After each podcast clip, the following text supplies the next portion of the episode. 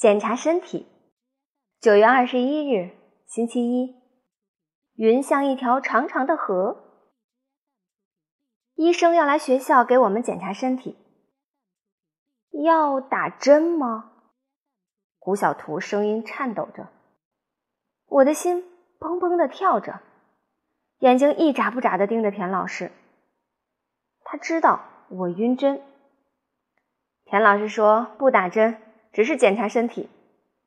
我长长地松了口气，可又一想，检查身体是要脱衣服的，当着女生的面，多不好意思呀。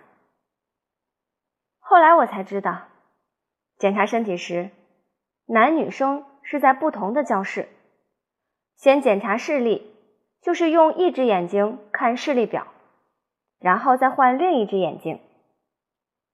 轮到王天天时，我在他背后抢着说，向左，向右，向上，向下。医生对我说，是检查王天天的视力，让他一个人说。原来检查视力也和考试一样啊。刘坚强的视力很让人担心，医生已经连续给他指了好几个字母，而且一个比一个大，可刘坚强都是不停地在摇头。最后医生指向那个最大的 E。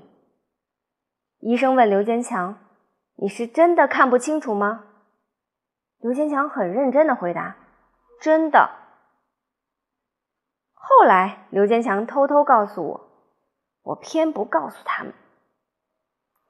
量身高时，胡小图使劲地踮起脚，身子挺得笔直。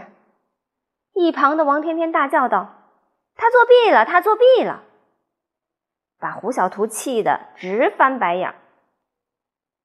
医生好像很喜欢爱告状的王天天，就让他站在一边，看谁又踮脚了。